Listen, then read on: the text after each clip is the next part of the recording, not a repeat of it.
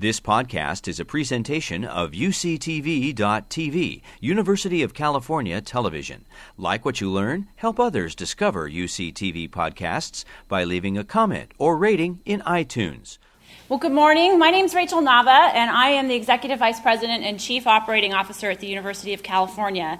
And I am so thrilled to have the opportunity to open up our very first Carbon Slam. Uh, which is going to be an exciting, uh, fun filled day full of uh, information that our students are putting forward, um, great research that our uh, faculty have been working on, and all with the focus of how do we, as a uh, university, as a community, as a state, and as a nation, focus on climate change and what can we do to help change that. This event is part of UC's Carbon Neutrality Initiative, which is uh, a bold initiative that President, UC President uh, Janet Napolitano put together in November of 2013. And, and, in fact, it was the very first thing she did when she started at the university. She saw a need for us to uh, make some bold moves and show that the university can uh, not only solve California's problems, but global problems as well. So, our goal at the University of California is to be carbon neutral by 2025 for all of our buildings and our fleet vehicles, which is a uh, bold and audacious goal given that we have 10 campuses, five medical centers, and three national labs. In support of this goal, President Napolitano put together a Global Climate Leadership Council, which is a group of esteemed faculty members, uh, UC administrators, and um, uh, external colleagues and advisors to help inform her about what are the right pathways that the university should be embarking on to help achieve this, this goal.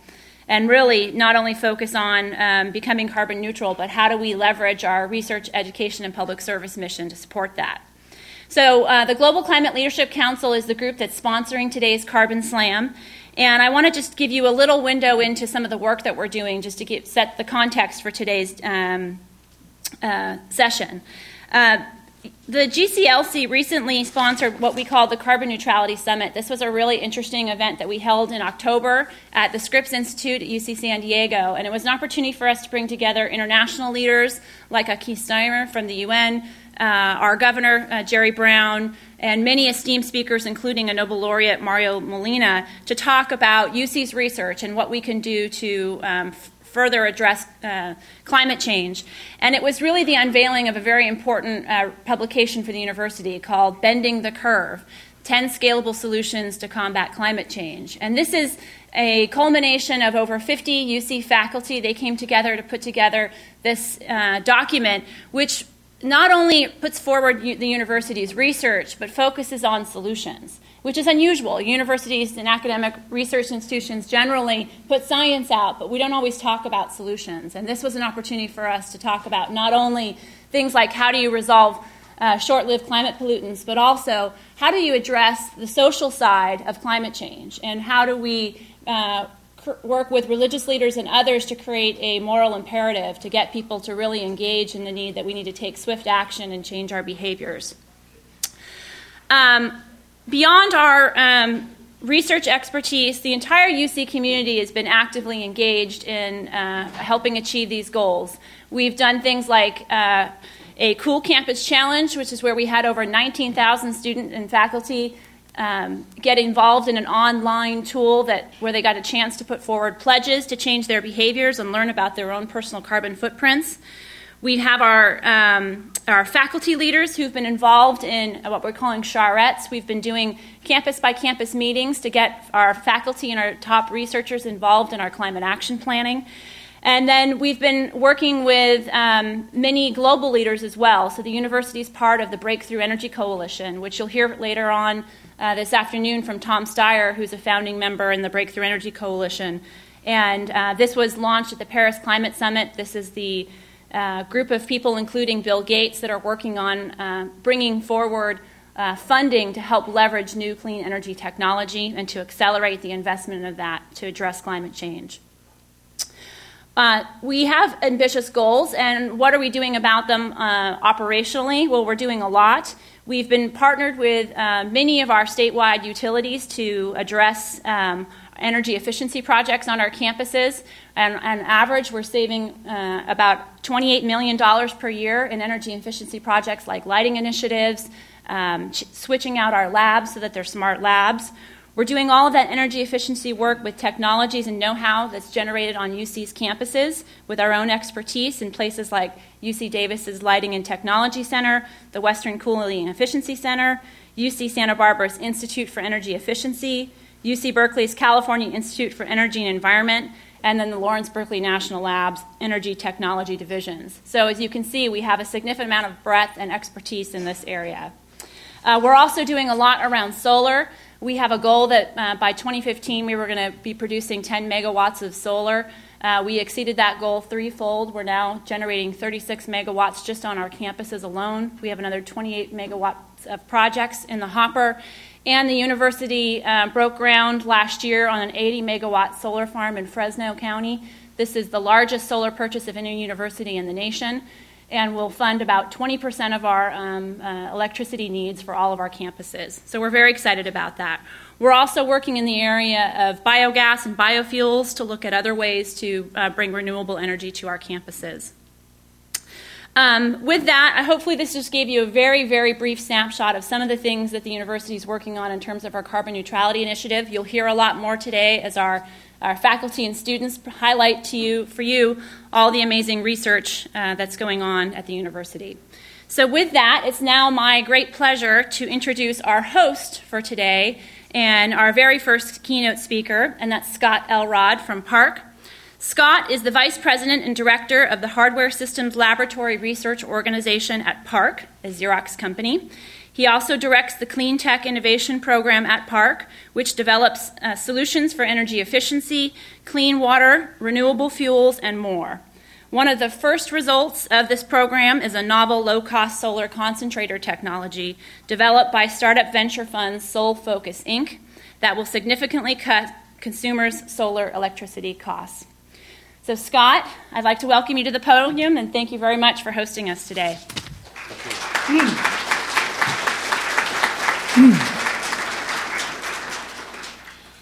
Uh, thank you, Rachel, for that very kind introduction. Um, we're really pleased to have this event taking place here at PARC. Um, and it looks like, uh, from your, the agenda, it looks like it's going to be a really exciting day.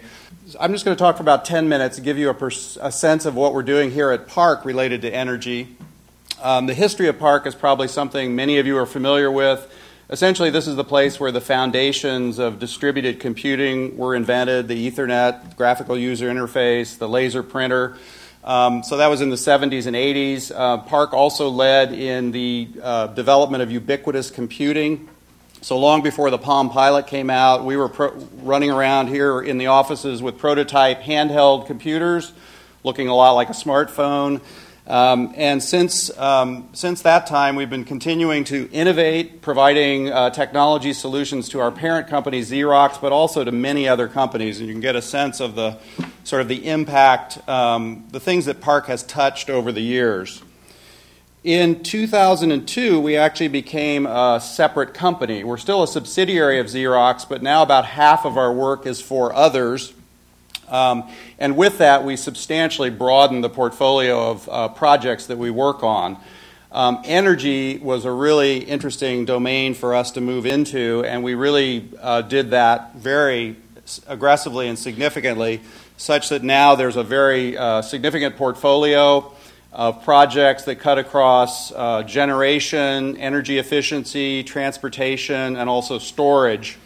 Um, we've um, also had a great relationship with ARPA-E, the, the advanced research part of the Department of Energy, such that PARC is now the um, commercial organization in the U.S. with the highest number of ARPA-E awards. I want to talk about a few of those. Actually, what I'm going to do is allow the, um, the principal investigators for three different projects to speak about their projects. We've got some short videos, um, and the intent here is to sort of cover sensing, new types of sensing, um, new capabilities in infrastructure, and uh, optimization and, and, data analytics. And the reason uh, I've chosen those is that they really are uh, examples of the, the foundation for the Internet of Things sensing and manipulating the world. Uh, the networking of all things, including computational resources, but as, as well as that, uh, sensors and actuators, And finally, how do you make sense of all of that? Uh, big data that's, that's really oriented toward um, human perception and how you can derive meaning from the, um, from the data. So, PARC has very significant investments in those three areas, and we're leveraging that in our energy work.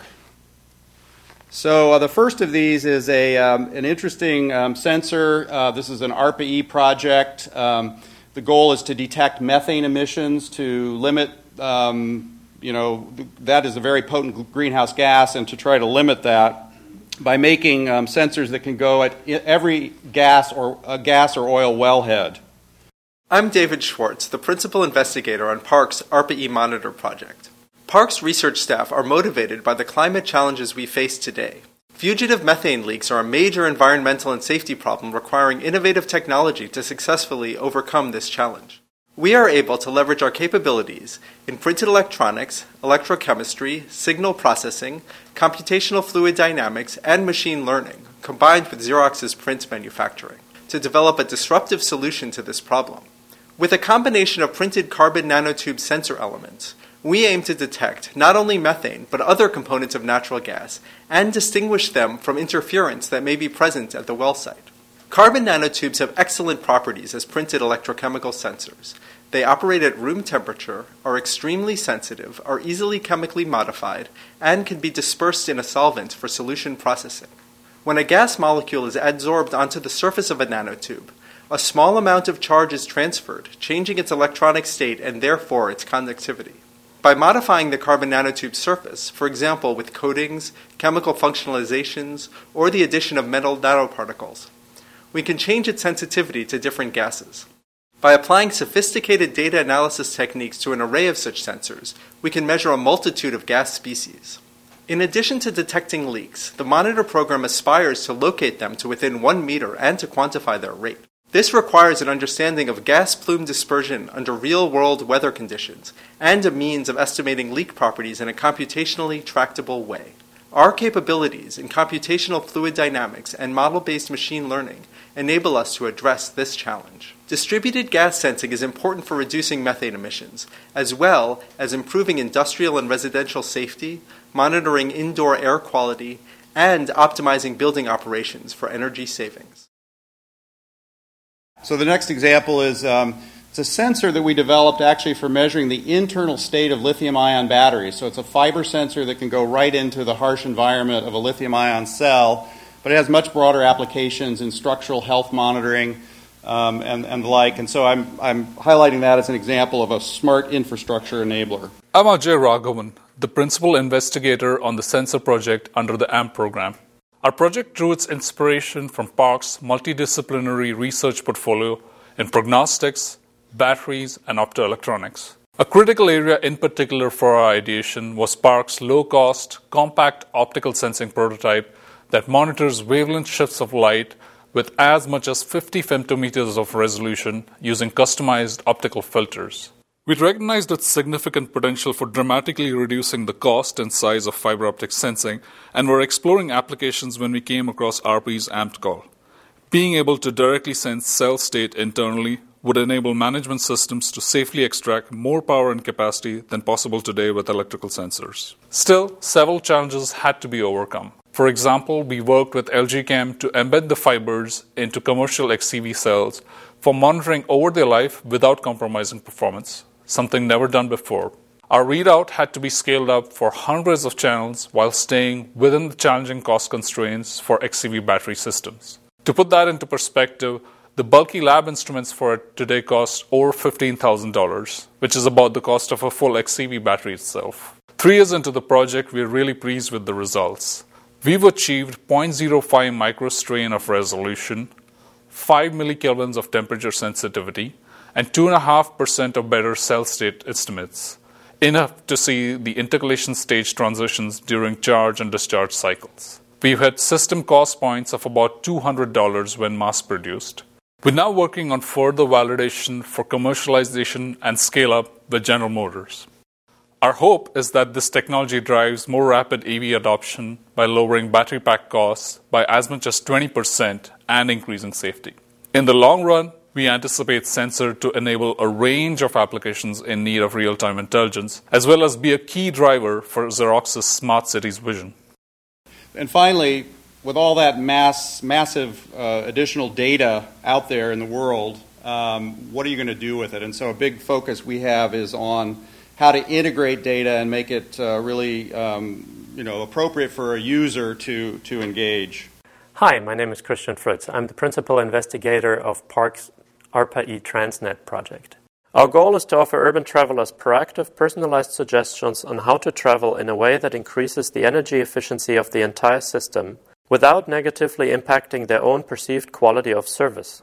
The target for the first phase of the project is to show that it is possible to reduce energy used for personal travel across the city of Los Angeles by 12%, with active participation by just 10% of all travelers. To accomplish this ambitious goal, we have assembled a multidisciplinary team of experts in artificial intelligence, cognitive psychology, and traffic simulation. Together, we will extend the Xerox Mobility Marketplace to not only provide convenience to users, but also help cities reduce energy consumption. By creating a high fidelity model of traveler needs and their preferences and cognitive processes as they make decisions regarding transportation, we believe we will be able to devise a trip planner that proactively suggests new itineraries that are both convenient and energy efficient. These savings will come from matching people into ride pools, shifting to multimodal itineraries, optimizing route and departure times, and providing real time feedback for eco driving. This high-fidelity user model will be combined with a highly scalable multimodal trip planner to build a novel decision-theoretic trip planner that explicitly optimizes for the expected energy savings. The statistical expectations will be based on the probability of users adopting a suggested itinerary in a specific context as predicted by the user model. To measure the impact of these influencing strategies, we will work with the Virginia Tech Transportation Institute to build a full fledged microsimulation of multimodal travel in Los Angeles, including simulations of human behavior and decision making. If successful, we will integrate the technology into the Xerox Mobility Marketplace to enable Xerox's city customers around the world to reduce energy consumption and congestion. So I hope that gave you a sense of the breadth of things that we're doing in energy and in general here at PARC. Um, so it's really important to say that this work is not done just by PARC at all.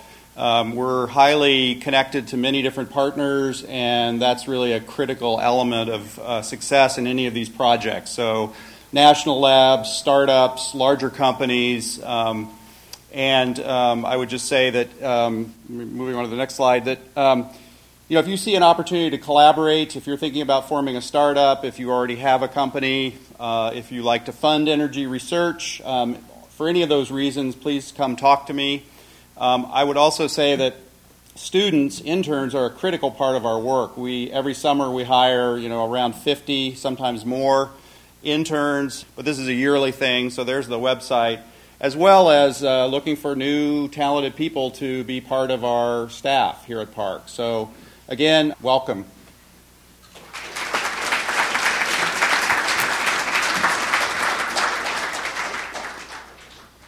I'm Tom Peterson, and uh, my day job is I'm the provost and executive vice chancellor at uh, UC Merced. But I'm here today as co chair, along with my colleague Abby Reyes, who's taking my picture right now, right here in the front row, uh, of the Faculty Engagement and Education Working Group, which is a, a working group uh, within the Global Climate uh, Leadership Council. The purpose of that group is to develop broad faculty support for and participation in UC's 2025 Carbon Neutrality Initiative and to advance UC's contribution uh, in climate change and sustainability education. And I wanted to talk just a little bit about some of our activities this morning. We focus on getting faculty involved uh, we're also the ones that uh, are trying to ensure by 2020 uh, sustainability and climate neutrality will be a key and integral part of the curriculum of every single UC student. For UC to reach the climate neutrality objective in 2025 that Rachel Nava talked about, uh, it's quite clear that system wide faculty engagement and student education are going to be absolutely key. The carbon neutrality goal necessitates fundamental and lasting changes in our behavior, in our culture, and in the systems of the university. We heard a little bit about that as well. And for these transformations to take hold, broad faculty support and participation are going to be necessary to fuel campus administrative commitment over time. And likewise, an action oriented education for all of our UC students that provides this goal in the context of their own lives and their own areas of study will enable them to uh, undergo the behavioral and social change that's going to be required. And as our campus mitigation uh, efforts take hold, I think we all understand that each incremental change, each incremental improvement is going to cost more in many terms than the previous improvement. And maintaining the momentum that we're going to need and the support for each campus is going to be critical to enabling the what's going to be some tough budgetary and visionary leadership needed to reach this system wide goal. And engaged faculty with a unique role in influencing academic planning and strategic planning and environmental planning will be absolutely critical to this end. And without this level of faculty support, the larger budgetary commitments that are going to need, be needed for transforming our campuses is going to be harder and harder to secure. Um, but if we do have that faculty support, then I think their creativity and their innovation, and maybe even most importantly, their, the political willpower will become possible. So these factors are essential given the climate driven timeframe under which we need to make these uh, changes. And our working group, this uh, faculty education and engagement working group, aims to uh, maintain this critical mass of faculty through programming in both curricular design and in faculty development. So I want to talk just very briefly about what we've accomplished in the last year alone through support from the Carbon Neutrality Initiative. And uh, we make no apologies for blatantly plagiarizing ideas that have been developed uh, on the other campuses. In fact, really, that's probably one of the most important things we can do is take best practices from the many campuses in our UC system and apply them system wide. So we extended the best practice from Santa Barbara to all 10 campuses by offering a Faculty Climate Action Champion Award, the fruits of which you're going to hear about in just a few moments. We also extended a best practice from UCLA. Uh, which trains faculty facilitators from each campus to deliver skill sharing workshops on integrating climate and sustainability into existing courses. And it's important to emphasize here we're not talking about building a whole bunch of brand new courses, but how you can integrate these concepts into existing courses. And as we speak, these same trainers are in the midst of rolling out workshops for, uh, for up to 20 faculty peers on each campus throughout the system uh, that will lead to the new incorporation of these key concepts in what we estimate will be over 200 courses in just the first year alone. Our team has also built an online climate and sustainability education resource library, which will launch this fall. And this library is by and for the UC faculty uh, to share their academic and teaching resources. And hopefully, this will accelerate the dissemination and uptake of this material throughout the system. And even reaching beyond the UC system, uh, next month we'll embark on a year long effort to build a knowledge, at, uh, knowledge action network with our faculty peers within the California State University system. And the network will hope to ask and answer the fundamental question what would it take to accelerate California educators' abilities to offer carbon neutrality and sustainability education to all Californian students, put in a way that is culturally uh, contextualized and actionable for their own individuals. You've been listening to a podcast by University of California Television. For more information about this program or UCTV, visit us online at uctv.tv.